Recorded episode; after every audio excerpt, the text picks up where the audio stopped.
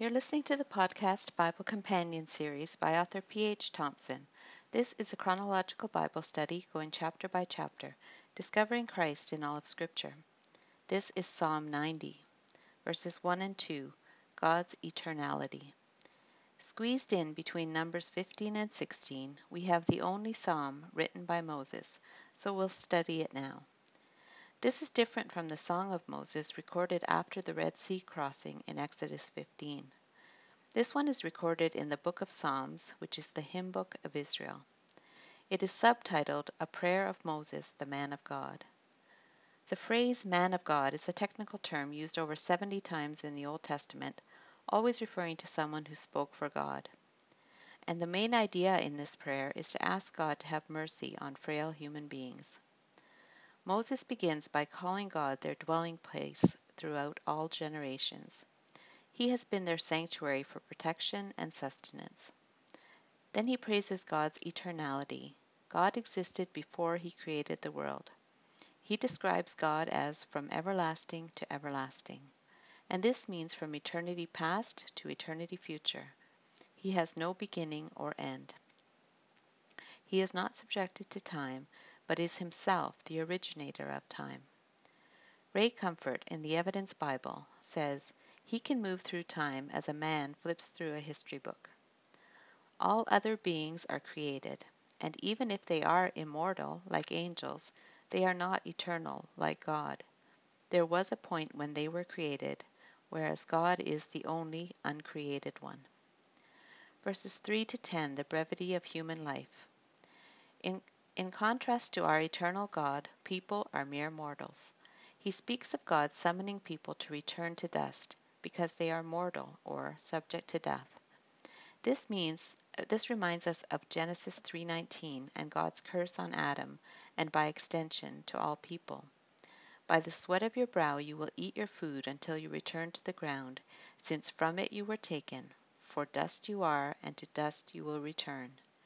And this is the origin of the phrase said at funerals, from dust to dust. The decree of death is inescapable. Hebrews 9.27 says, just as people are destined to die once, and after that to face judgment. Some versions use the word appointed instead of destined. And I've also heard death called an appointment you must keep. Then continuing the idea that God is above time and forever in the now, it says, 1,000 years in your sight are like a day that has just gone by, or like a watch in the night. Peter mentions this idea in 2 Peter 3:8 in reference to the day of the Lord, which may seem slow in coming. But do not forget this one thing, dear friends.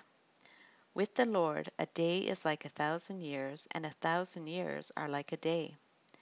And this is not to say this is an equivalency, like a key on a map where 1 inch equals 1,000 miles, for example, but just to say that God's relationship to time is different from ours. He contrasts 1,000 years, or a millennium, to one 24-hour day that has already passed and cannot be retrieved, or a watch in the night, which was a 4-hour period of time. To us, who live within the confines of time and space, the difference is astronomical, but to God they are the same. Matthew Henry says, 1,000 years are nothing to God's eternity. Between a minute and a million of years there is some proportion. Between time and eternity there is none. All the events of 1,000 years, whether past or to come, are more present to the eternal mind than what was done in the last hour is to us. Then Moses says, yet you sweep people away in the sleep of death. They are like the new grass of the morning. In the morning it springs up new, but by evening it is dry and withered. And some versions say, you carry them away like a flood, which implies sudden judgment. The brief life of a person is compared to grass, which can be sprouted and destroyed the same day. Our lives are brief and temporary. Job understood this idea and compared the days of his life to a weaver's loom, which moves rapidly, almost in the blink of an eye. And the idea is that he is knocked about and then is cut off like the excess thread. Sometimes people try to downplay the universal fear of death by dismissing it as just part of life, but it is not natural, and if not for the fall in the Garden of Eden, no one would die. It is a sign of God's anger on mankind for our sin. Though we'd rather not think of it, we gain much wisdom by meditating on the brevity of life, the certainty of death, and the eternality of God who rules over life and death. Ecclesiastes 7:2 and 4. It humbles our proud hearts. None of us can keep ourselves alive any longer than God has determined for us. He says, "We are consumed by your anger and terrified by your indignation." And this relates to the sentence of death that hangs over our heads because of sin. Psalm 7:11 says, "God is a righteous judge, a God who displays his wrath every day." Some versions say God is angry with the wicked every day. And as we saw in Numbers 15, God sees all sins, intentional and unintentional. Moses says that here, "You have set our iniquities before you, our secret sins in the light of your presence." The Ligonier ministry likes to use the Latin term Coram Deo, or before the face of God, to remind us that we are always under his watchful eye. Moses says, "All our days pass away under your wrath. We finish our years with a moan." And this is another reference to being under the sentence of death our whole lives, and then after struggling through this life of trouble and affliction, we end our lives with a sigh, recognizing it is over so soon. As some say, life is hard and then you die. But it often takes a tragedy like the death of a child to realize the brevity of life.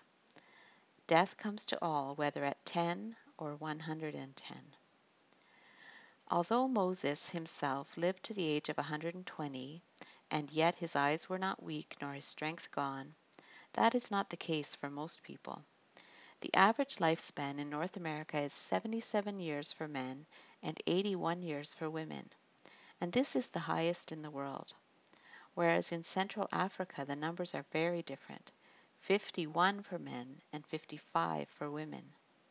The oldest person recorded was 122, but that is extremely rare.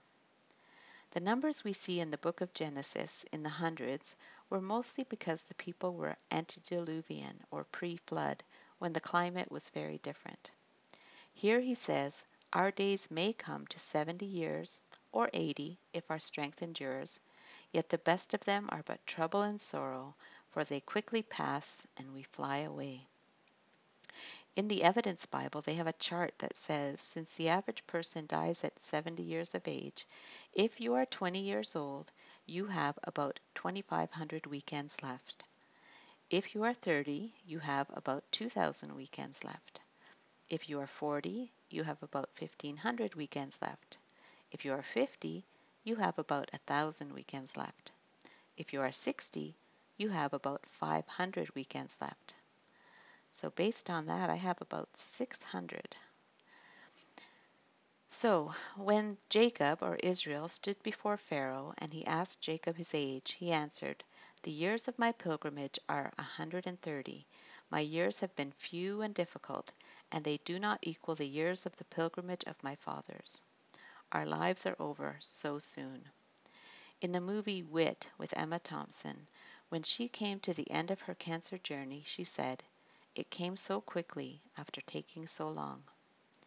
Matthew Henry says, "Our years, when gone, can no more be recalled than the words that we have spoken." Then Moses applies this knowledge. "If only we knew the power of your anger. Your wrath is as great as the fear that is your due. Teach us to number our days that we may gain a heart of wisdom." Matthew Henry says, "The angels that sinned know the power of God's anger. Sinners in hell know it, but which of us can fully describe it? Who among us can dwell with that devouring fire?" Instead of trying to explain away life's curses, the wise person will recognize that these are effects of the fall. We live in a sin-cursed world, and all sickness, death, war, and violence are the result. Therefore, we should learn to fear God, who is angry at sin and its effects. Then we will use our time wisely. We need to evaluate time in light of the brevity of life and in comparison to eternity. Life is short and eternity is long. In light of all he has said thus far about the brevity and futility of life, Moses appeals to God to have compassion on his servants. The word compassion means to suffer together. Then he asks God to satisfy them in the morning with his unfailing love or mercy. If God does that, then they'll be able to sing for joy and be glad all their days. He asks God to make us glad for as many days as you have afflicted us, for as many years as we have seen trouble. So he's asking that one's days of joy would equal his days of distress. Finally, he asks that God's deeds may be shown to his servants and carry over his glory or splendor to their children. We desire that the same blessing we have received from God would also be experienced by our children. Then he asks that the favor of the Lord their God rests on them, and that God would establish the work of their hands. The favor of God is also called his beauty, and this implies his delight and approval. If he does that, then a life can have value, significance, and meaning. This is a wonderful psalm to pray back to God. Scarlet threads. So what scarlet threads or hints of Jesus Christ or application to the gospel do we find in this chapter? Moses was called the man of God. In the New Testament, it is used of Timothy. And here we see we are under the sentence of death because of sin. Psalm 90:3-8. Paul says, "For the wages of sin is death, but the gift of God is eternal life in Christ Jesus our Lord." And this again goes back to Adam and the fall. Therefore, just as sin entered the world through one man, and death through sin, and in this way death came to all people because all sinned. So neither is this a choice made, but we are born already guilty. We don't need to make a deal with the devil, so to speak, to be condemned. But Jesus said, "Whoever believes in him is not condemned, but whoever does not believe stands condemned already, because they have not believed in the name of God's one and only Son." So while this chapter could be discouraging, reminding us that we are guilty sinners deserving judgment, living a hard, brief life of 70 to 80 years and then dying suddenly to face judgment, this bad news is what makes the gospel message such good news. It gives us hope, since this life is not all there is. He wants God to understand how discouraged they feel. He will, when God the Son takes on flesh. He will understand all of our struggles and frailties, yet without sin. Moses asks God for mercy or loving kindness, and we have the assurance of the forgiveness of sins and hope of heaven because of God's mercy through Jesus Christ. You've been listening to the Bible Companion Series by author P.H. Thompson. If you enjoyed this podcast, please subscribe and comment. Continue listening for Numbers chapter 16. May God bless the study of His Word.